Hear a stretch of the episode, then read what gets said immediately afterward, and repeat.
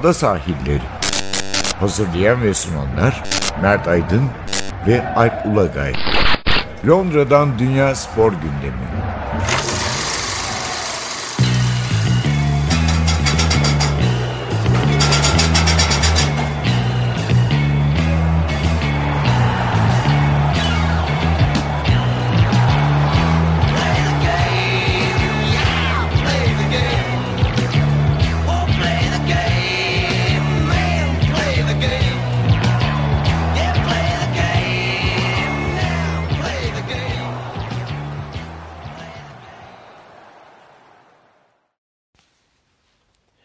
Londra'dan merhabalar. Ada sahillerinde tekrar beraberiz. Ben Alp Ulagay. Ben Mert Aydın. Bugün dolu dolu bir programımız var. Çünkü hem İngiltere'de sadece Premier Lig'de değil, alt liglerde de bir sürü maç var ve bir sürü polemik konusu var. Evet. Casusluktan hoca değişikliği var esas alt ligde Nottingham Forest'ta. Evet ve şeye kadar Brexit hadisesine kadar bir sürü olay var. Bunun dışında tenise uzanacağız çünkü yılın ilk Grand Slam'i Avustralya Açık başladı. Şu anda da maçlar devam ediyor. Yani ikinci, üçüncü gündeyiz biz programı yaptığımızda. Bilmiyorum en son belki de değinir miyiz? Meselesine Türkiye'de bir futbol dışı dalların finansmanı meselesi var. Vallahi belki ona da bir değiniriz yani programın en sonunda ama iğne batırırız. Evet uzun bir programımız var. Premier Lig'de de maçların dışında evet antrenör değişikliği de var. Huddersfield teknik direktörünü değiştiren 3. takım oldu Premier Lig'de. Aslında değiştirmedi teknik direktörünü. Teknik direktörünü gönderdi, birini koymadı daha. Gönderen 3. takım oldu. Önce girelim mi? Yani liderle değil haftanın maçıyla istersen evet, değil mi? Tottenham Manchester United. Acayip daha doğrusu oldu. Tottenham forvetleri De Gea mücadelesinde De Gea galip çıktı. Hep maçtan önce konuşulan şuydu bizim de konuştuğumuz. 4'te 4 ile gidiyor ligde Solskjaer ama hani yumuşak bir fikstürden geçti. Tottenham karşısında ne olabilir, nasıl olur? Ve Tottenham önünde hakikaten ilk yarısında fena oynamadılar. 1-0'da önde tamamladılar ilk yarıyı. Oyun da daha kafa kafaydı. Evet, yani. Evet, hatta kafa zaman United'ın üstün olduğu bölümler vardı. Ama maçın vardı. Son bölümü son yarım saatinde. Evet, tamamen Tottenham'la De Gea arasında geçti diyebiliriz. De Gea ki ikinci yarı başı aslında bir 10 dakika öyle değildi. Pogba kaçırdı. 2-0 olur mu? Abi biraz herhalde oldu işte. Ondan sonra bir koruma içgüdüsü. Tabii Tottenham daha sonuçta sezon başından beri hedefleri belli bir takım. Manchester United'ın devamlı değiştiği için ciddi bir baskı oldu ve baskıda da De Gea espri var. Ayaklarını iyi kullanan kaleci diye. Yani ayaklarını o konuşulduğu gibi değil de kurtarışlarıyla iyi kullandı diyelim. Kimi de diyor ki kimi yorumcu da İngiltere'de tamam De Gea çok iyi çok top çıkardı ama hayır, gerçekten çok zor kaç tane top çıkardı diyenler de var. Birçok pozisyonda Tottenham'lı oyuncuların vuruşlarının çok yetersiz olduğunu savunanlar da var ama öyle ya da böyle sonuçta şöyle diyebiliriz belki de bence bu maçın sonucu Tottenham'ın ve de üstüne Harry Kane'in sakatlığı. Harry Kane'in biz bu programı yaparken daha resmi açıklama gelmemişti ama hani konuşulan yaklaşık 7 maçta oynayamayacağı şeklindeydi. Şampiyonlar Ligi'ni falan da içine. Zaten kadrosu geniş olmayan evet. Sissoko'nun sakatlığını bilmiyorum. Maç içinde çıktı oyundan. Evet. Dediğim gibi biz bu programı yaparken daha hani MR'lar belli olmadığı için biraz ortaya konuşuyoruz. Sonda Asya Kupası'na gitti. En az bir maç için belki Kore devam ederse maç sayısı artacak. O da olmayabilir. Yani Fernando Llorente nasıl olacak, nasıl oynayacak merakla bekliyoruz. Bence ya benim kişisel görüşüm bir Tottenham'lı olmama rağmen Tottenham'ın artık şampiyonluk yarışından tamamen koptuğu şeklinde artık bence iki takım yarışacak. Yani Liverpool'la Manchester City arasında geçecek bir şampiyonluk yarışı olacak. Tottenham'la Chelsea'de o üçüncülük için sanki görüneni söylüyorum. Arsenal açısından da daha doğrusu Manchester United açısından da bence çok ciddi bir ilk 4 savaşı olacak. Yani 6 puana indi. 6 puan çok yüksek. Aslında iyi bir puan farkı. Net bir puan Arsenal'ı yakaladılar bir kere. Arsenal'in bu motivasyonla zaten United'ın altına doğru gideceğini düşünüyorum. Bu hafta da Arsenal-Chelsea maçı var. Evet. Yani 4 ile 5 oynuyorlar. Belki de o maç Arsenal'in kaderini belirleyecek. Yani Arsenal orada da tepe taklak gidişe devam ederse çok acayip olacak. Yani kısacası bu maç Tottenham adına hoş olmayan, hem sonuç olarak hem de sakatlıklarla hoş olmayan bir karşılaşma oldu. Şey gibi olmadı yani, kaybettikleri mesela Arsenal maçı gibi değil ikinci yarı. Yani oyunun hakimiyeti genelde Tottenham'daydı. United'ın da tabii şu eksikliği gözüktü. Sezon başından beri böyle çok organize olamayan bir takım olduğu için ikinci yarı oyun tutamadılar açıkçası. Evet, evet. Yani son yarım saat tabii bayağı domine oldular. Oldular. Orada da De Gea ortaya çıktı ve da belli mevkilerdeki açıklar tabii. Mesela Jones'la devam etmek mümkün değil yani savunmanın ortasında mesela. Yani Kane tabii. Onlar artık daha sonra halledilecek sorunlar. Şimdi tabii başka bir soru daha var. Tottenham birini alacak mı devre arasında, yoksa Ocak transferinde, yoksa hani forvet hattına bir takviye yapılacak mı, yapılmayacak mı? Bu arada sessiz sedasız Dembele de gitti. Dembele sakatlıktan sonra da yerini kaptırmıştı. Hı hı. Ama kendisini Asya kıtasına attı. Hani o bölgede de zaten bir kere daha bir oyuncu daha eksilmiş oldular. Evet. Pazartesi maçta Lucas Moura da yoktu. O da sakattı. Yani maç öncesi ve öncesi sırasında olan sakatlıklarla maç sonu iyice eldeki kim varsa oynatmış oldu zaten. Evet. Tottenham yani Yonante'ye düşünce zaten ben anlıyorum, diyorum ki. Evet. Bayağı tabii Rashford'un sıkıntılı. Bu maçta da gol atması, Pogba'nın bu maçta da asist yapması yine hani Solskjaer'in Mourinho'dan en önemli farkı herhalde. Bu oyuncuların artık işin içine girebilmiş olmaları. Pogba hele yani hücumda çok etkindi gerçekten. Golde verdiği işte 35-40 metrelik Amerikan futbolu pası. Ondan sonra ikinci yarıda yani şutlar ki kurtardı. Loris'in kurtardığı vuruşları var. Pogba yani doğru kullanılan tabii takımın gücünü ciddi oranda arttırıyor. Ama United'ın hani en yeni yapabileceği dördüncülük olabilir tabii bu sezon tutunabileceği yer o. Belli olmaz. Yani bu seri devam ederse ve Chelsea'ye de bağlı tabii. Chelsea'nin, Tottenham'ın bir düşüş yaşamaları durumunda. Evet. Bir de şeyler iyi. Yine United'ın önümüzdeki 3-4 maç galiba bir Liverpool maçları var. Oraya kadar iyi bir fikstürleri var. Liverpool'un bunca yıldır şampiyon olamamasını devam ettirebilmeleri açısından onlara da hani en büyük hani bir yandan City mi Liverpool mu ezeli rakipleri bence tartışılır. Bence sanki Liverpool'u, çünkü Manchester City'nin şampiyonluk sayısı ile Liverpool'un şampiyonluk sayısı aynı değil.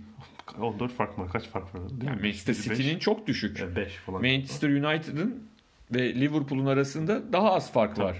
Ve 29 yıl sonra, 28 yıl sonra, 29 yıl sonra gelebilecek bir şampiyonluk Liverpool'u daha da belki ilerleyen yıllarda üst üste şampiyonluklara daha farklı. Yani çünkü onu aştıktan sonra o sıkıntıyı en iyi United'lılar biliyor yani o sıkıntı aşıldıktan sonra nerelere gidilebileceğini. Seri yapma imkanı artabilir, gelir başka türlü olacak. Tabii. Falan yani. O yüzden yani o maçta da farklı bir olabilir, yaşanabilir farklı bir olay. Evet, oradan bir lideri arayalım. Liverpool zor bir galibiyet aldı aslında. Çok zaten zor bir deplasman. Şöyle diyelim yani Brighton evinde Tottenham kadar puan kazanmış bir takım. Evet, içeride başarılı. O yüzden de hani oradan 1-0'da olsa, bir penaltı golüyle de olsa galibiyet çıkarmak önemliydi. O penaltıya nedense bir takılanlar oldu böyle sosyal medyada falan. O Gross'un Liverpool'a gelme ihtimali var. Hı. Hani o yaptı acaba mı diye ama yani daha çok hani Salah kendini yere atıyor falan ama ben yine Arsenal maçındaki pozisyon oldu yani geçtiği zaman arkadan oyuncu ayakla böyle kurcalıyor. Yok, bence penaltıda bir sorun yok ama bazıları da böyle takıldı. Konuşulur mu falan diye. Çünkü yani İngiltere'de hani hakem kararına dikkat edersek böyle omuz omuza yan yana pozisyonlarda çok çalmama şeyleri var. Eğilimleri var ama hani arkadan ayak soktun, çelme taktın. Yok. Orada çalıyorlar tabii. Yok, penaltı zaten. Şunu belki söyleyebiliriz. Maçtan sonra Klopp'un açıklaması var. Klopp dedi ki yani kötü oynamadık. Çok iyi de oynamadık. Yani çok ortalama oynadık ve kazandığımız için mutluyum çünkü çok önemliydi ama kötü oynadı diyenlere de katılmıyorum dedi. Yani her maç sezonda 4-5 olacak diye bir şey yok. Böyle maçta olacak elbette. Yani burada şimdi berabere olsaydı bir moral bozukluğu City maçının üzerine attan olabilirdi. Tabii. City'de açıkçası hani oraya da bir geçiş yaparsak Manchester City'de dün işi bırakmadı. Ne diyelim? Şansa bırakmadı. Yani çünkü Wolverhampton Liverpool'u kupadan eledi. Tottenham'ı Wembley'de yendi ligde. Yani hepimiz biliyoruz. Yani elindeki kadro aslında bence şu anda olduğundan daha iyi bir yerde de olabilecek bir kadrosu var Wolverhampton'ın. Elindeki oyuncu tiplemesi. Ama şey de yardımcı oldu City'ye. Wolverhampton'ın erken 10 kişi kalması da. Evet, Boli atılınca tabii. Atıldı. Ondan sonra çok kolay oldu. Ki Agüero'yu da aslında ben belki sokmaz diye düşünüyordum. Çünkü bir sakatlıktan çıkmıştı. Ama yine de ikinci yarıda Agüero'yu da aldı oynadılar yani, diyorlar. Skor aslında bence 1-0 ve 10 kişi olunca maç bitmişti bence orada tabii, ama tabii garantilemek için o hamleyi yaptı. Yani Jesus 2 gol attı. Oğlumu tabii. Çünkü çok skora katkı anlamında şey yoktu biraz. Evet. Ya o ilk Jesus'un ilk geldiğindeki o beklenti, ilk geldiğinde attığı golleri üst üste tabii sonrasında azaldı. Yani City için bundan zorlusu şey, sonrasında zorluk şeyler olacak tabii takvimde. Çünkü tabii Lig Kupası rövanş maçı var. Çok kolay da olsa. Evet, FA Cup'ta devam ediyorlar. O maça belki de rezerv, yani artık bu sefer şey dönmez mi o? 9-0 da yani acımasız bir sonuç oldu. Yani orada hakikaten U20 18 takımıyla çıksalar 10 fark yemezler yani. İlk yarı 5 atsak ikinci yarıda 5 falan diye. Onu belki de onu sağlamak için yapılmış bir skor o. Yani olabilir. İkinci maçı artık lay lay lom. Yani ikinci maçı hakikaten şeyle gitmeleri lazım. Ne derler? Hiç oyuncu götürmemeleri lazım. Ha yani. Evet. Hiç oynamayan belki birkaç oyuncu olabilir. FA Cup'ta da varlar tabii. İşte ay sonu, ocağın son hafta sonu FA Cup'ın 4. tur maçları var. İşte Şubat'ta Şampiyonlar Ligi başlayacak. Yani City için takvim biraz zorlayıcı olabilir. Evet. Yani Şampiyonlar Ligi Liverpool için de var. Evet. Hani onlar elbette. Tottenham, Manchester United için. Onlar için de var. Chelsea ile Arsenal için UEFA Avrupa Ligi var. Yani aslında ilk 6'daki takımlar şu anda hepsi Avrupa'da yollarına devam ediyorlar. Öyle gözüküyor. Arsenal'da tabii bu son, nasıl diyeyim, aralığın ikinci yarısından itibaren son bir ay Arsenal için iyi geçmedi. Kabus. Hatta iyi geçmediğinin ötesi herhalde. 7 maçta ya da 6 maçta 7 puanları var. Yenilgiler. Deplasmanlarda çok kötü sonuç aldılar. Ve de hani o Tottenham'ı 4-2 yendikleri maçtan sonra oluşan olumlu bir hava vardı. Hı-hı. Hem Emery için. Evet. Hem takım için tamamen ortadan yok oldu. Yani şu anda Unai Emery hani şey 20 yıl sonra falan hani git falan diyorlardı şeye. Wenger'e o birkaç ayda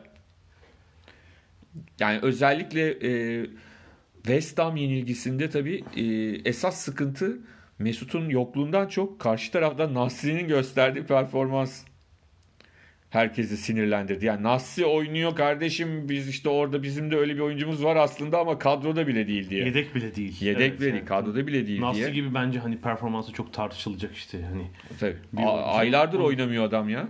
Antalya'da en son işte yalandan çıktı birkaç maça. Sonra doping cezası aldı zaten. Aldı. Cezalıydı. Ondan sonra şey oldu, ne derler. Demek ki iyi bakmış kendine o arada. Hazırlamış kendisini. Ve 13 yıl sonra evinde yenebildi West Ham Arsenal'e. 13 yıl.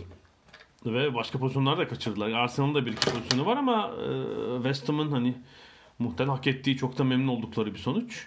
Şimdi bakıyorum, dediğin gibi Aralık ayı başında 2 Aralık'ta Tottenham'ı 4-2 yenmişler. Ondan sonra 3 galibiyet, 2 beraberlik, 3 mağlubiyet var 8 maçta. Burnley, Fulham, Huddersfield. Yani şu anda küme düşme tehlikesi yaşayan takımları. Ve içeride hepsi. Deplasmanda felaket bir bilanço var. Evet. Yani 2 puanını zor alabilmişler. Yani ya Chelsea maçı onlar için bence sezonun belirleyici maçı olur. Yani Chelsea karşısında bir yenilirlerse ya da berabere kalıp puan kaybederlerse artık ilk 4 bence hayal olur. Çünkü o arada United'da gelir geçer onlar. 2 hafta sonra da Manchester City maçına gidiyorlar. Evet. Yani o da çok zor bir maç olacak. Yani bu Ocak sonu, Şubat başı Arsenal için belirleyici olabilir. Wenger döneminde de birkaç kez olmuştu, hatırlarsın. Aralığa böyle lider girer Arsenal. Evet. Ya bu sefer tam öyle de olmadı. Bir acayip oldu yani. Hani 2 yenilgiyle başladılar, sonra üst üste falan. Ama işte şu Mesut şeyini çözemediler bir türlü problemi. Ya yani maçtan sonra şey demiş yani. Hafta sonu İstanbul'da onunla da her şey var bugün. Evlenmedi mi Mesut zaten ya? Nişanlanmış ama acaba İstanbul'da Nişanlandı mı? Nişanlandı galiba.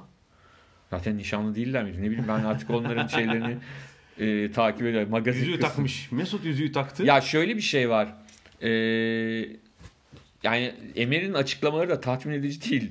Şey diyor, ne derler. Biz Mesut'la da maç kaybettik. kazandık da bu sefer hazır değildi, oynatmadım diyor. Haklı da olabilir ama işte işleri iyi gitmeyince tabii. Ve de başka bir alternatifi yok Mesut'un. Esas sıkıntılardan bir tanesi o. Yani siz orta sahaya işte şimdi maça çıkan takıma bakıyorsun abi. Orta sahada Maitland-Niles, Gündüz'i, Chaka, Iwobi falan deyince yani Ramsey işte yani alternatif gözüken ona ama o da yollamak istedikleri ya yedek işte. Lucas Torreira. Yani bunların hiçbiri yaratıcı özelliği olan, ciddi anlamda yaratıcı özelliği olan oyuncular değil. Ve ileride de sprinter oyuncular var. Tam Mesut'un aslında paslarını. Yani düşünsene abi, Chaka ile Gündüz'i var şeyin ortasında, orta sahanın ortasında yani. Yani şimdi bu ikisiyle tamam granit gibi bir orta saha yakalarsın da. Tabii şimdi Torreira'da olmayınca daha da böyle bir katır kutur durum oluşuyor hakikaten orada.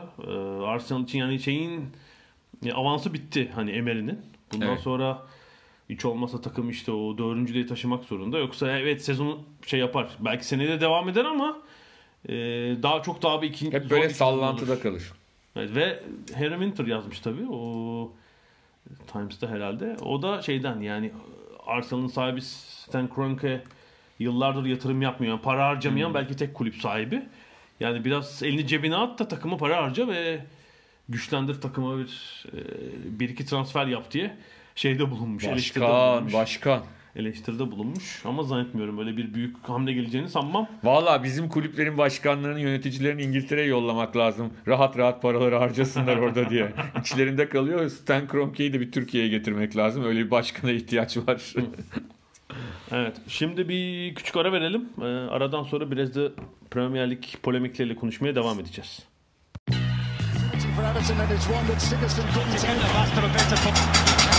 Ada sahilleri. Londra'dan Dünya Spor Gündemi.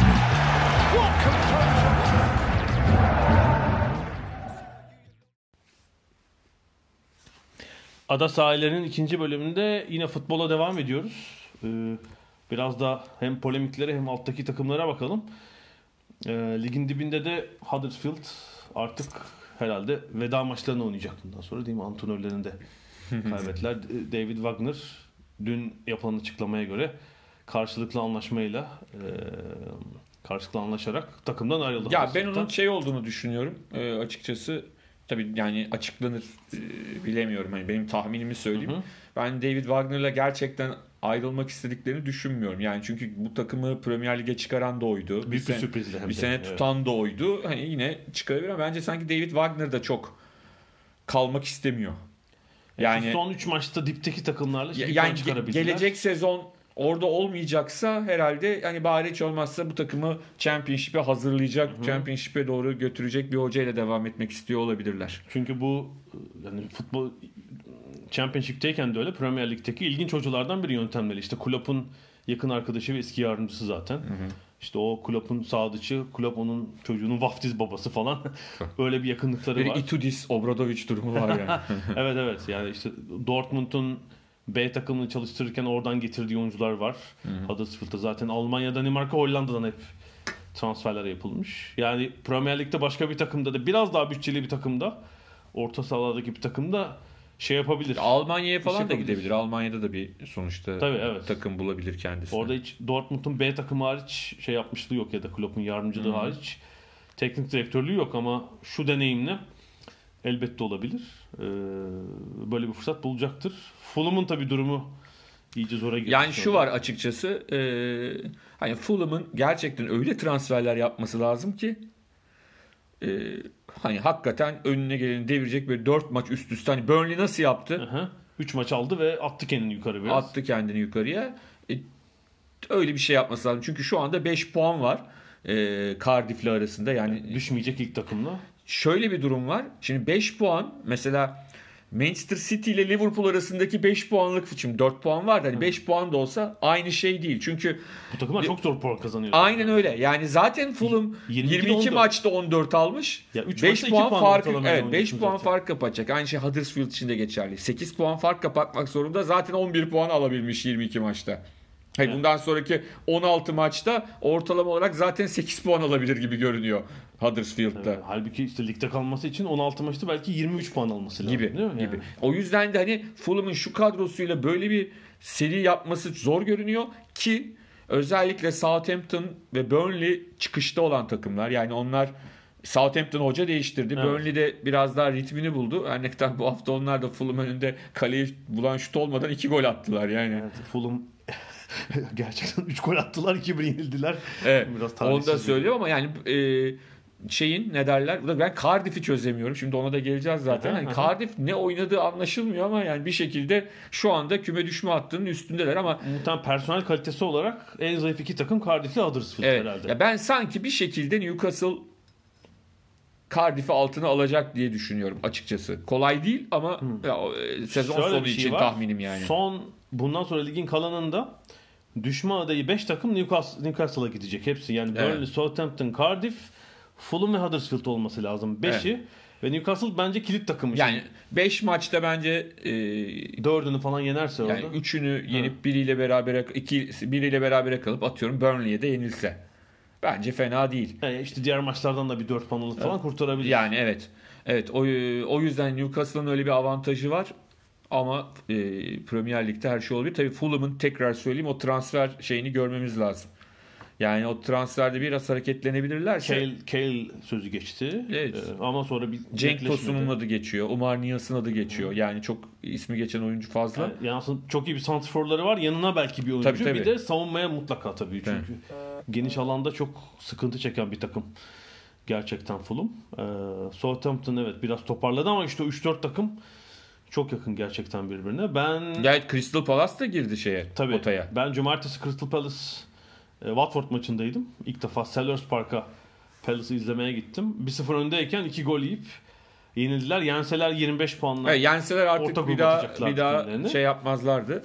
Şeyi söylemem lazım. Hani bu sene daha önce gittiklerime dahil edersek Londra'da herhalde görmediğim maçına gitmediğim takım kalmadı galiba. Yani Premier Lig'dekilerden. Bu sene Chelsea'yi görmedim sadece. En renkli ve neşeli olduğunu söylemem lazım. Yani herhalde işte 23.000 kişilik bir statları var.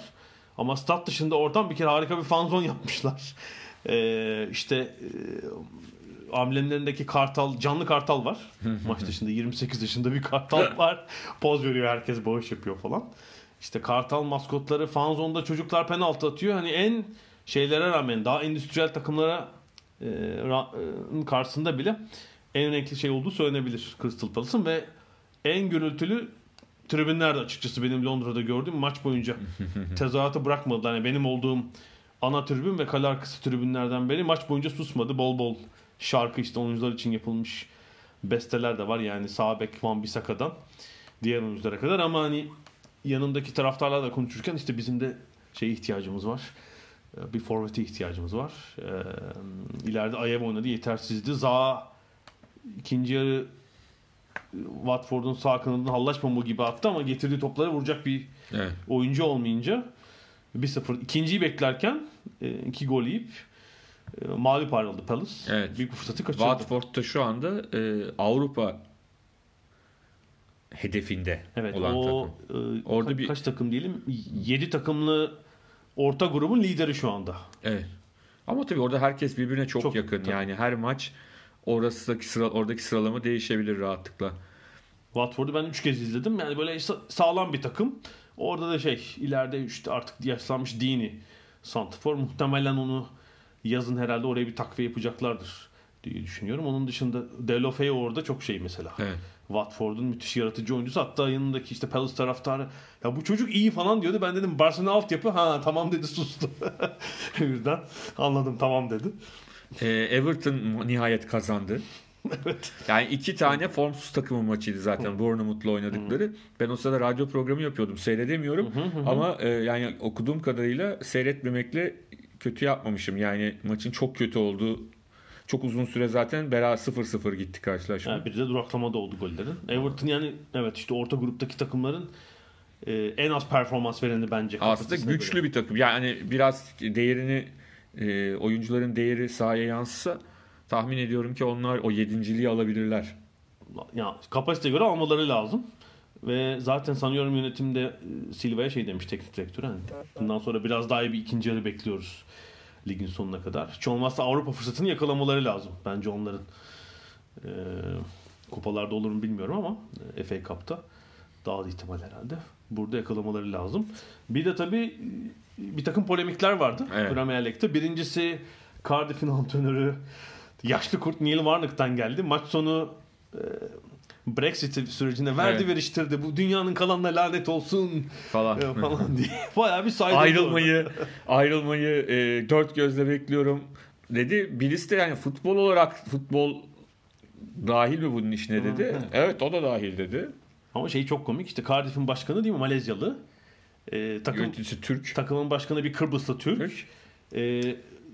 Tabii aslında o takımın kadrosu baktığımızda en Britanyalı takımlardan biri olabilir. Çünkü adalar dışında yabancı az hakikaten.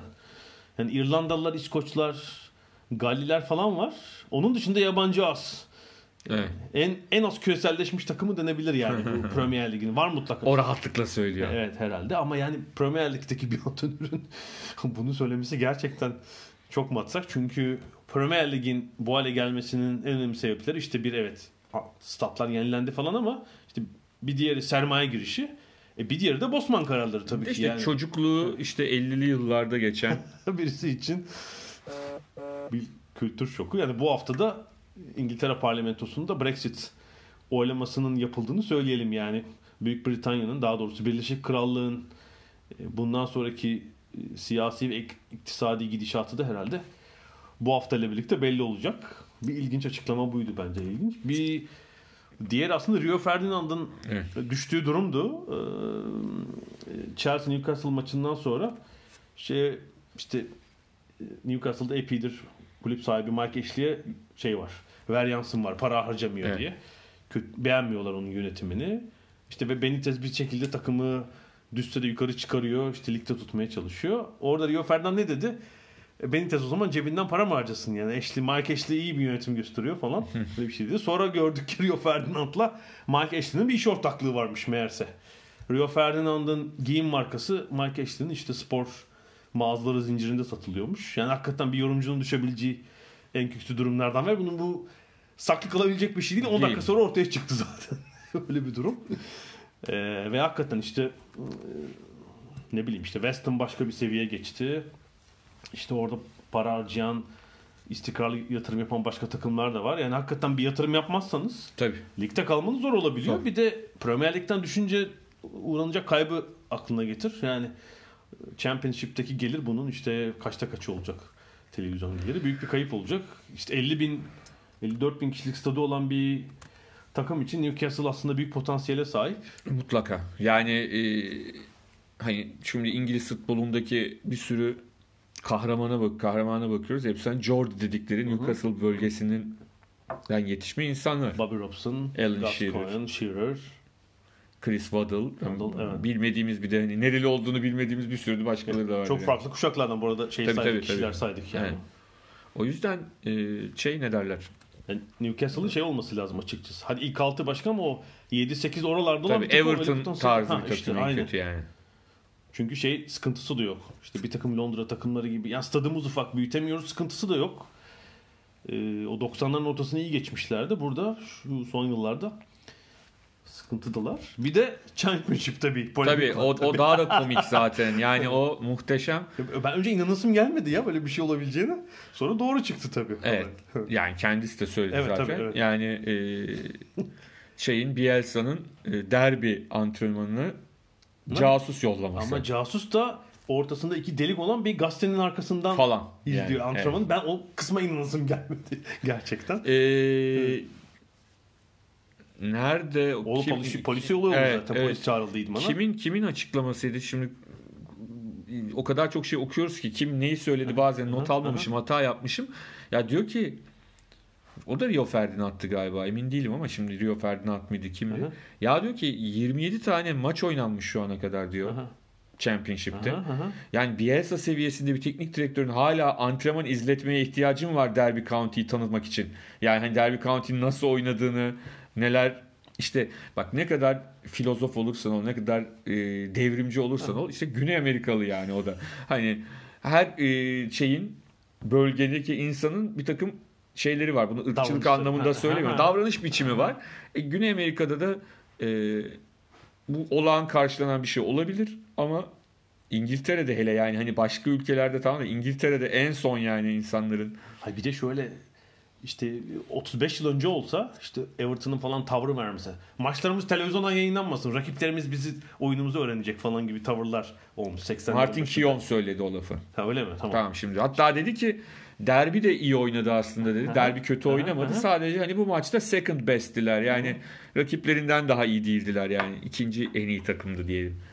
Yani zaten işte o kadar maçın izle her şeyini biliyor olman lazım. Maçtan antrenör gönderebilirsin. Televizyondan yayınlanıyor. Yani ne tabii olabilir gizlisi saklısız? Abi 4 tane transfer yapmışlar. Yani en fazla şu olabilir. En fazla atıyorum X oyuncu vardır çok değerli. O sakat mı değil mi? Hani maça hazır mı? En fazla onu da yani hani bir gazeteciye sorsan o bölgeden yine bilgi alırsın. Yani hani bir şekilde çok bilemedim yani. Ya bir daha derbide işte duran topları falan hariç bıraktın. Yani şey olsa ne değişiklik yapacaksın takımında? Tabii bu arada Nottingham Forest'ta önemli değişik oldu. Evet. Antrenörsüz de onlar 2-3 haftadır. Orada bir takımın çok önemli eski oyuncusu Martin O'Neill geldi. İrlanda milli takımında. Avrupa şampiyonu oldukları dönemde tabii ikisi tabii orta saha 79 ve 80. Evet. Yani o zamanlar hakikaten Avrupa'yı sarsan Avrupa şampiyonluğu sayısı lig şampiyonluğu sayısından fazla olan ender takımlardan bir tanesi. Tektir. Tek yani bir tane lig şampiyonlukları var İngiltere'de. 2 Avrupa şampiyonlukları var. O da şöyle 77-78 sezonunda o zaman adı ikincilik olan şimdinin Championship'ini yeni kazanıyorlar. 76-77'de ikincilik şampiyonu oluyorlar. 77-78'de da gelir gelmez birincilik şampiyonu yani Premier Lig şampiyonu diyelim herkes anlasın diye. Sonraki 2 yılda ligde 9. 10. falan olurken Avrupa'da 2 tane üst üste de Avrupa şampiyonu var. 3. senede ilk turda Bulgar CSKA'ya elenmişlerdi. Orada Kerimov diye Türk asıllı bir oyuncu vardı. Onun golleriyle 1-0, 2 maçı da 1-0 kaybetmişlerdi. Yani neredeyse hani belki elenmeseler çünkü hatırlarsan o zamanlar 1. tur, 2. tur, çeyrek final, yarı final, final. 8 maçta finale geliyordun zaten. Evet. Yani iyi bir kura çektiğin andan itibaren ve o zaman seri başı sistemi de yoktu. Tabii 80'lerin sonuna kadar geldi. Yani hiç kimseye denk gelmeme ihtimalin de var finale kadar. Ele 3'ü de kazanmış olsa tabii Brian Clough tabii özel bir teknik adam. Brian Clough yönetiminde o takımın bence Avrupa futbol tarihindeki en büyük başarılardan biri. O takımı 2 kez Avrupa şampiyonu yapabilmek. Tabii yani şu var tabii o takımın oyuncuları özel isimler var. Yani biri Martin O'Neill çok özel bir isim. Biri kalede Peter Shilton. Sağ bek Viv Anderson. Trevor Francis ilk Avrupa şampiyonluğunda var. Evet. Hatta finalde golü atan. İşte Tony Woodcock. Bunlar ama hep böyle başlıyorlar. İlk sezon varlar, öbür sezon transfer oluyorlar. Gary Birtles var, işte Robertson var. Kadroyu ama böyle işte United, tabii. Liverpool, Arsenal gibi tabii. Bu kadar büyük geçmiş olan bir takım değil. Ve de yani Nottingham şehri çok İngiltere'nin yani Robin Hood dışında açıkçası. O yüzden Martin O'Neill Nottingham ne zamandır diyor? Çok uzun süre oldu değil mi? Bir daha çıkamadı. Yani en son 99'da vardılar galiba o Fanoydonglar falan vardı. 8 tane yemişlerdi Manchester United'dan. Galiba 99 olabilir. 20 sene olmuş. Yaklaşık şimdi yanlış söylemiyorum ama o sezon kesin varlardı. O sezon düştüler. Halbuki herhalde işte o 77'den 94'e kadar aralıksız oynadılar. Tabii sonra bir gitti. Evet. Çünkü oldu. Bıraktıktan sonra Brian Clough düştüler. Ertesine düştü takım. Ya da hatta onun son sezonu mu düştü? Emin olabilir yani. Yıllarca çalıştırdığı için tabii takımı. Evet, herhalde futbolu böyle bitiriyoruz. Bir ara daha vereceğiz. Aradan sonra bu sefer tenisle devam edeceğiz.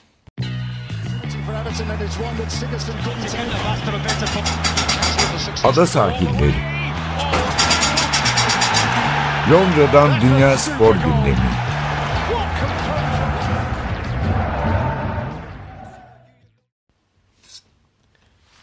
Ada sahillerinin 3. bölümünde de tenis konuşacağız. Hem yılın ilk Grand Slam'i Avustralya Açık başladı Melbourne'de hem de özellikle buraları Büyük Britanya'yı yakından ilgilendiren bir veda var. Andy Murray'nin profesyonel tenise vedası. Gerçi son maçta böyle bir açık kapı bıraktı ama belli değil ama muhtemelen yani, az ihtimal. Evet herhalde. Yani belki hani Wimbledon'da sembolik bir şey yapabilir. Bir veda daha kendi seyircilerine. Hani wild card'la çıkar işte, şanslı bir kura rakip için olur. Öyle bir şey yapabilir bilmiyorum ama benim daha dikkatimi çeken o işte gözyaşları içinde basın toplantısını yaptıktan sonra o günden itibaren bütün kanallarda, televizyon kanallarında İngiltere'de birinci haberdi. Yani şey değil, sporun birinci haberi değil. Ya yani adamlar Brexit oylaması var. Aha. Onu bıraktılar. Murray'nin vedasını. Sir Andy Murray'nin vedası gazetelerde birinci sayfalarda bir gün sonra manşetlerdeydi. Yani o kadar önem verildi ki ona, onun için söylüyorum. Yani işte Brexit gibi ülkenin kaderini etkileyecek bir olayla ilgili bir oylama bile ikinci planda kaldı Andy Murray'nin veda haberinden. Evet herhalde. Yani evet. Çok normal çünkü herhalde İskoç aslında ama teniste Büyük Britanya bayrağıyla oynuyor tenisçiler. Tabii ki.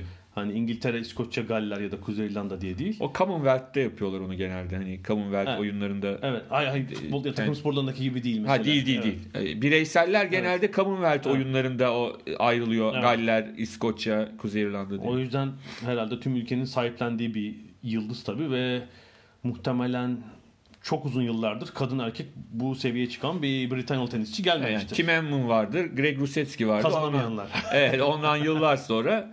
Ya 70'lerde işte Virginia Wade var kadınlarda. Wimbledon kazanan ama hani böyle dünya bir numarası olacak. 3 Grand Slam kazanacak. Yok. Olimpiyat kazandı. 2 olimpiyat kazandı. Yani 3 büyüklere kafa tuttu. O yüzden böyle olması çok normal. Ben sadece bir işte bu Britanya basının tutumu üzerine bir eleştiri getireceğim. Şimdi ne oldu son 5-6 yılda? O 3 büyükleri yani Nadal, Djokovic, Federer'i Big Four yapmak için Britanya basını büyük bir aslında şey yaptı. Evet. Hamle yaptı. Oraya yani Murray'i bir eklemek için çok uğraştılar. Öyle anmaya başladılar. Ama açıkçası yani şunu söylemek lazım. Hani Big 3 büyükler başka, Murray başka. Çok açıkçası. Yani oyun ve tenise vurdukları tabii ki, tabii ki. Yani o zaman şey de belli dönemlerde o zaman Del Potro'ya demen Wawrinka lazım. Falan. Hani her dönem dördüncü olanı dersen ama tabii ki o onlardan farklı. Yani daha fazla şeyler ama yaptı. Şimdi muhtemelen ne zaman diyelim böyle 2022-23 herhalde artık Federer, Djokovic, Nadal da bırakmış oldular. Bilemiyorum yani. Çok büyük konuşma. 41 yaşında Roger Federer falan. Federer sadece Wimbledon oynuyor falan. Bir şekilde oynuyor ama. Şey de öyle ya, bireyselde katılmayı bıraktı Navratilova. Ondan sonra kazanmaya devam etti. Devamlı Wimbledon ekliyor çiftlerde, karışık çiftlerde hepsini kazanıyordu. O zaman muhtemelen şimdi geriye dönüp bakılacak işte tüm zamanların. Şu anda da yapılıyor da daha rahat bakacağız. Mesela Federer, Nadal, Djokovic nerede olacak?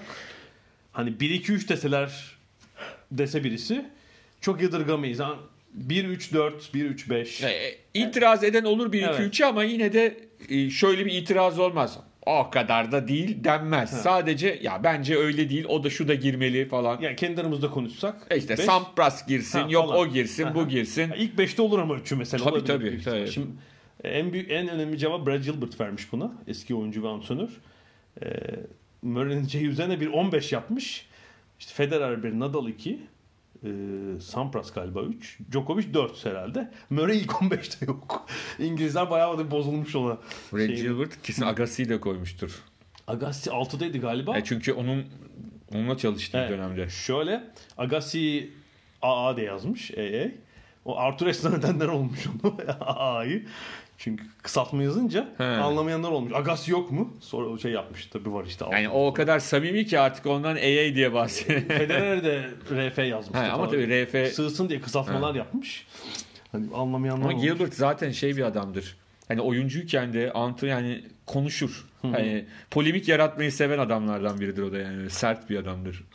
Evet. Yani Murray tabii sakatlıktan dönüp ilk tur maçında da bu da seri başı değildi. 22 numaralı yükselen yıldız demeyelim. Yükselen isim Batista Agut'la oynadı. Ki 2-0'dan çevirdi maçı ya. 2-2'yi yaptı. 2 tiebreak'le hem de. Maç 4 saate kadar uzadı. Son sette artık pili bitti biraz. Yani bir de tabii şunu da söyleyelim. Tribünler de doğal olarak Murray'le Avustralya falan tabii. Yani bir de bence hani o veda biraz onunla değil. Yani Avustralya, İngiltere ayrı da yani ne bileyim Murray yerine Nadal da olsa yine aynı desteği verirlerdi. Hani o basın toplantısı, o son turnuva muhabbetinde hani belki o destek olmasa normal bir maç oynansa belki 3-0'da da bitebilirdi. Yani o ekstra bir enerji getirdi orada. Öyle şey için de çok zorlaştırdı yani, seri başısınız. Bir önceki hafta Brisbane'de Djokovic yendi. Bautista şampiyon oldu. Ve onu çok maçını zorlaştıran bir durum ortaya çıktı yani. Tabii. Hani rahat bir ilk tur beklerken zor bela maçı 5. sette alabildi. Maç sonrası da çok duygusal sahneler vardı. İşte on court röportaj var. Kortta Bautista konuştu. Çok kimse umursamıyor onun kazanmasını. Ondan sonra Murray konuşurken sunucu ağlayacak. Murray o durumda bir de dev ekrandan diğer tenisçilerin ona veda mesajlarını gösterdi. İyice ortam böyle artık duygusallaştı. Neyse Murray ağlamadan işte şeyi yaptı. Belki belli olmaz dedi. Bir daha dönebilirim gibi bir kapıyı çok aralık bırakıp böyle çok az korttan ayrıldı. Avustralya Açık'ın geneline de gelirsek gerçek üç büyükler burada erkeklerde Djokovic, Federer ve Nadal hatta ilk tur maçlarını kazandılar. Evet. Pek de zorlanmadı. Ben Nadal'ın diyorum Djokovic'in maçının ilk tur maçının bir bölümünü izledim. Arada yani çok enteresan bir motivasyon var. Yani bu yani şimdi durup dururken sadece çok yetenekliler, hiç itirazımız yok. Çok iyi çalışıyorlar, çok çalışıyorlar falan ama aynı zamanda inanılmaz bir galibiyet içgüdüsü var. Yani şöyle bir şey var. Kruger'di değil mi? Kruger, Amerikalı Kruger'le oynuyor. Yani hani evet. Djokovic'e rakip olma ihtimali olan bir tenisçi değil. Yani ilk iki set zaten çok kolay geçti. Üçüncü setin başında hani Kruger kendini fiksedi. Yani bir şekilde kendi servisinde tutunacak. Hı hı. Ve hatta şöyle diyeyim, 3. oyun 16 dakika falan sürdü. Ve en sonunda Kruger kazandı. 2-1 yaptı ve de yapıp böyle maçı kazanmış gibi hareketler yaptı. Ya inanılmaz bir şey. Yani hani sonuçta herkes biliyor ki hadi diyelim ki o seti verdi. Yani öbür set 6-0 biter. Yani arada o kadar güç farkı var. Ya abi o 2-2 yaptı kendi servisinde. Sonra Kruger'in servisi yine çok uzun sürdü. Ve onu en sonunda Djokovic aldı. Ve yani Djokovic inan Avustralya Açığı kazanırsa eğer final maçından sonra böyle hareketler yapmaz yani, öyle söyleyeyim ben sana. O maç içinde Kruger'in direncini kırmış olmak yani, değil mi? Tabii bütün mesele orada. Yani hani ona bile tahammülü yok. Anlatabildim mi? O hani karşı tarafın o direncine bile. Yani ve bahsettiğin işte 2-1'lik oyundan sonra 5 oyunu alıp üst üste Djokovic seti de 6-2 alıp maçı kazanmış zaten. Ya zaten o 3-2 yapan oyun belirleyici oldu. Yani orada 3-2'yi Kruger yapsa iş biraz daha uzayacaktı. Evet, Avustralya Açık'ta geçen 2 yılın erkeklerde şampiyonu Federer iyi fırsatlar bulmuştu. İşte Djokovic'in sakat olduğu dönem, öbürüne Nadal yoktu falan. Bu fırsatı değerlendirmişti. Ve üst üste 2 şampiyonluk kazanmıştı. Bir 3. olur mu? Zor. Ben Kasım sonu Londra'daki ATP Finals'ta işte bir takım 10 kadar gazeteciyle böyle bir anket yaptım. Hani 2019. yıl ne olur diye. Bu yıl ne olur diye. Ve çoğu dedi yani Avustralya Açık'ın açık favorisi Djokovic. Evet. Hatta yani eğer bir sakatlık sağlığında sorun olmazsa 3 Grand Slam bile alabilir Djokovic gibi yorumlar yapmışlardı. Yani Federer'in bu yıl bir Grand Slam, belki Wimbledon dışında bir Grand Slam kazanmasını az ihtimal görmüştü herkes ve Federer zor da bir kura çekmiş. Çeyrek finalde Yunanlı Tsitsipas ki yükselen bir isim. Bu yıl hani daha aşama yapması bekleniyor. Yarı finalde de Nadal'ın tarafına düştü. Yani eğer ikisi de elenmeden devam ederse zaten ya Nadal'a düşecek ki Djokovic'e yarı final tarafında. Evet. Düşmeyebilir mi? Düşmeyebilirdi. Evet. Öbür ikisi birbirine düşebilirdi. Onlar birle 2 numara onlar. Federer birine düşecek. Doğru. Yani sonuçta birine düşecek yani. Nadal'a ya da Djokovic'e. Belki Nadal'a düşmek daha bile iyi olabilir Avustralya Açık'ta Djokovic'e düşmektense. Evet, Nadal'ın tabii çok önemli. O bir sakatlık sürecinden çıktı. Burada gerçekten tam performansla oynayacak mı yoksa onun yine Fransa Açığa doğru mu o yükselen formunu göreceğiz? Bilemiyoruz. Bir de tabii işte geçen yılı çok iyi kapatan Zverev gibi isimler var. Alman Zverev bu yıldan itibaren belki ilk 3'ü zorlayacak, işte Grand Slam kazanacak bir isim olabilir. Yeni yılın gözdelerinden biri olabilir erkeklerde. Kadınlarda da herhalde merak konusu Serena Williams'ın bir Grand Slam kazanıp kazanamayacağı tekrar bu yıl. Geçen yıl annelikten döndükten sonra işte final oynadı falan, hani hiç fena değildi dönüşü. O tabii turnuvaları seçerek oynayacaktır. O zaten eskiden de turnuvaları seçerek oynardı. Hiç kızarlardı ya Williams kardeşlere devamlı olarak. Turnuva seçiyorsun. Turnuva seçiyor. Yani şimdi tüm turnuvalara katılmıyorlar diye. Bu arada Windus'ta var. O da ilk turu geçti. Simona Halep dünya 1 numarası bir sakatlıktan döndü ve zor bir ilk tur. Evet, Kanepi ile onu da izledik. Kanepi'ye ilk seti verdi. Tie break ile ikinci ve üçüncü seti ama aldı ve turu geçti ama belli ki zorlanacak. Evet, Wozniacki bunun son şampiyonu kadınlar. Evet. Halep'i yenmişti zaten finalde. Evet. Osaka'da tur atladı. Evet, Amerika için galibi, Amerika'da yaşayan Japon tenisçi Naomi Osaka polemikli bir şekilde biten Amerika Açık finalinden sonra bakalım burada ne yapacak. Ama Osaka yani 2019'da herhalde Grand Slam kazanabilecek.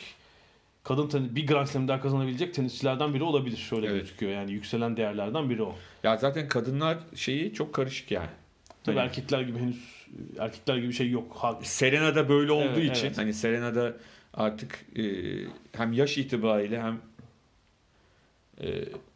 bu doğurma meselesinden sonra da annelik meselesinden sonra da hani net bir şekilde her şeyi domine edecek gibi görünmüyor. O yüzden tabii her turnuva açık olur yani ortaya. Şöyle tabii WTA'de yılın kaç ayını ilk 6-7 ayını hiç puan almadan geçirmişti. Yani birden baharda falan tekrar bir numara olabilir o sayede Serena Williams'in. Diğerleri puanlarını koruyacaklar. O hiç korumadan devam edecek. Avustralya, bir iki kelime de Avustralya için genel durumuyla ilgili edelim. Aslında sen hatırlarsın, senin çocukluğunda da benimkinde de öyle. Avustralya Açık diğer Grand Slam'ın çok gerisinde görünen bir turnuva. Doğru. Hatta hala 70'lerde zaten öyle. İşte McEnroe gitmez, Borg galiba bir kere oynamış falan. Yani 70 sonu 80'lerin zaten şöyle var. Gitmezlerdi. Bir süre Aralık ayında oynanıyor. Uzun süre Aralık'ta oynandığı için tam milletin tatil, hani artık yılın sonu şey de yapıyorlar. Amerikalılar çok şikayet etmişler uzun süre. Yani şeye koyuyorsunuz, Christmas dönemine koyuyorsunuz. Biz gelmeyiz bu turnuvaya. Zaten yol da çok uzak. Ama şimdi öyle. Bence son yıllarda hani medyanın çok ciddi şekilde bir de işte yani takvim değişikliği. Tabii zemin değişikliği. İşte çimden sert zemine önce rebound'a, şimdi sonraki zemine geçilmesi ve para ödülünü çok arttırmaları. Ve de tabii işte Melbourne'e geçip şimdiki devasa tesislerde oynanması. Yani en çok seyircinin izlediği Grand Slam. Evet. Avustralya Açık. Zaten öncesinde Sydney'den başlıyorlar oynamaya. Evet. Sydney, Brisbane oynayıp geliyorlar.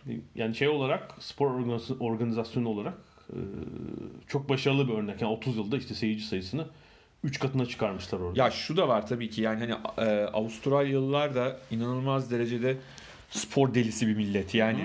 Hani millet değil ama öyle bir millet var mı? Çok karışık yani.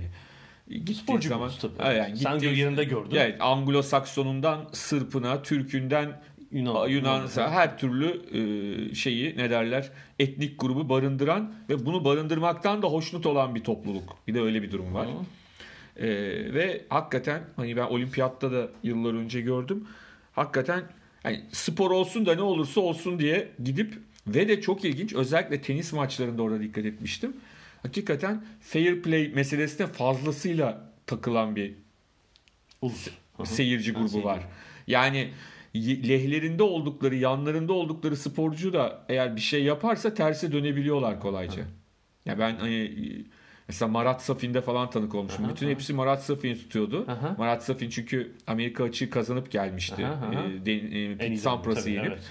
Ondan sonra Santoro ile oynuyordu. Fabrice Santoro ile Fransız. Yani bütün ilk set herkes Safin'in yanındaydı. Yani bütün tribünler. Zaten Santoro çirkin oynadığı için.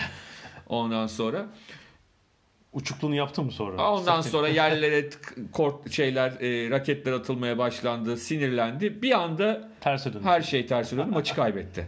İlk seti kazanmasına rağmen. Yani ki düşün, o Amerika Açık'ta Sampras'ı ütüleyip gelmişti. Tabii. Set vermeden. Ya bundan sonra 4-5 yıl bir numara. Arada da Taşkent'te bile bir turnuva vardı. Olimpiyat arasında. Onu da kazandı. Geldi oraya. Ben de böyle bir heyecanla hani bir ara bulup o maça gittim, hani bir sürü biliyorsun olimpiyatta seyredecek şey var ama hani Safi'nin maçı diye gittim. Hatta önümde de Chelsea Clinton oturuyordu. Ondan sonra o da merak edip gelmiş yani. Ondan sonra şey ne derler? Ondan önce Dok içinde maçı vardı. O zaman Avustralya adına oynuyordu. Onun için de çok böyle bir kalabalık vardı. Dok için maçı bitti. Ardından Safin Santor başladı. Herkes Safinciydi yani. Bütün Avustralyalılar Safinciydi ama ikinci setten itibaren terse döndü. Seyirciye saygı olmazsa sana... Hayır, seyirciye bir şey yapmadı aslında. Şeyden yani Santor'un oyun biçimi sinir bozucu ya. Topu böyle devamlı havaya atıyor. Yani hani Conchita Martinez yapardı öyle. Havaya atıyor. Safin de biliyorsun bir şey var onda. Orta Asya şey, Tatarlık bir hani sabırsız bir insan. Yani o bir an evvel şeylerin bitmesini istiyor. Sayıları, rallilerin lehte ya da aleyhte. Şimdi öyle toplar gelmeye başlayınca sinirlenmeye başladı. Sinirlendikçe kontrolünü kaybetti. Kontrolünü kaybettikçe abuk subuk hareketler yapmaya başladı. Seyirci geri ters tarafa döndü ve maçı kaybetti. Daha komiği ondan 8 ay sonra oluyor değil mi? Eylül, Ekim, öbür Haziran, öbür Mayıs sonu Haziran başı Fransa Açık'ta yine Santoro ile eşleşti. 4. turdu galiba.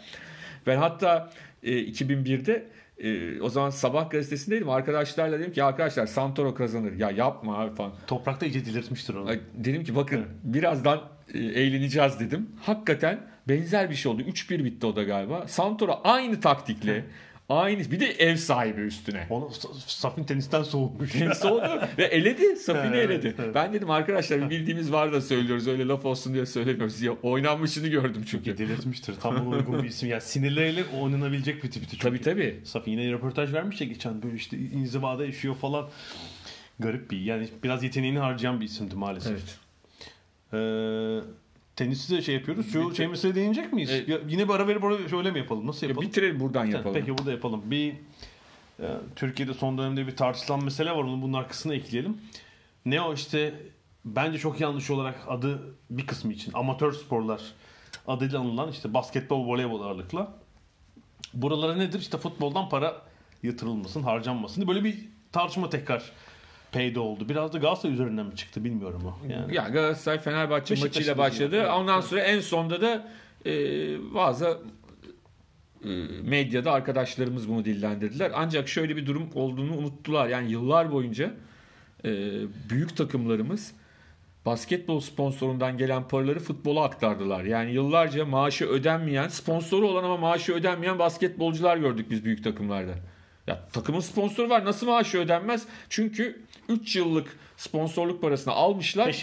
Peşinen hepsini futbola, transfere yatırmışlar. Sonra basketboldaki Amerikalı benim maaşım nerede diye soruyor mesela. Yani yıllarca bu oldu arkadaşlar. Yani şimdi bunu bu şekilde değerlendirmek yerine şunu söylemek lazım. Basketbol ve voleybol gibi şubeleri nasıl iyi sponsorlarla işler hale getirebiliriz. Yani bunun üzerine konuşmak lazım. Daha yapıcı. Yani belki hepsi değil. Yani işte erkek voleybol başarısız ve geride Türkiye'de mesela. Onun çok bir şey diyemiyorum ama kadın voleybol mesela Avrupa'da en iyi lig. Milli takım iyi Türkiye'nin. Kulüp takımları iyi. Değil mi? Orada mesela yapılabilecek bir hamle var orada. Daha fazla seyirci çekmek için. Tabii ki. Yani o yüzden de şey yapmamak gerekiyor. Ne derler?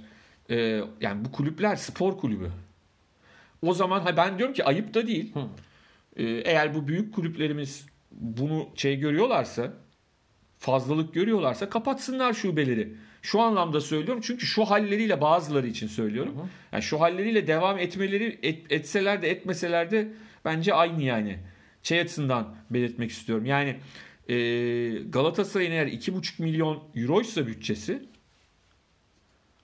ve bu 2,5 milyon euro yüzünden eğer zarar ediyorsa kulüp zaten kapatsın. Ya anlatabildim mi? Kapatsın yani. Yani yapmak zorunda değiller. Böyle bir mecburiyetleri yok. Diğer kulüpler için de geçerli bu. Böyle bir mecburiyet yok. Evet. Ama ve de bu kulüplerin adının hep önde olması gerekiyor. Yani biraz asıl kafa karıştıran mesele orada. Yani şimdi Fenerbahçe, Galatasaray, Beşiktaş kulüpleri hangi spor dalında olurlarsa olsunlar öncü olmak zorundalar ve kafaya oynamak zorundalar. Yani bu kültürel anlamda yani spor kültüründeki. Bridge de olsa öyle oluyor değil mi? Aynen öyle. O yüzden de sadece olmak için orada olduğunuzda bu biraz tepki de yaratıyor. Çünkü orada eğer ezeli rakiplerinizden biri ya da ikisi birden iyi bir takım kurmuşsa ve size karşı çok ciddi... Hemen tepki geliyor.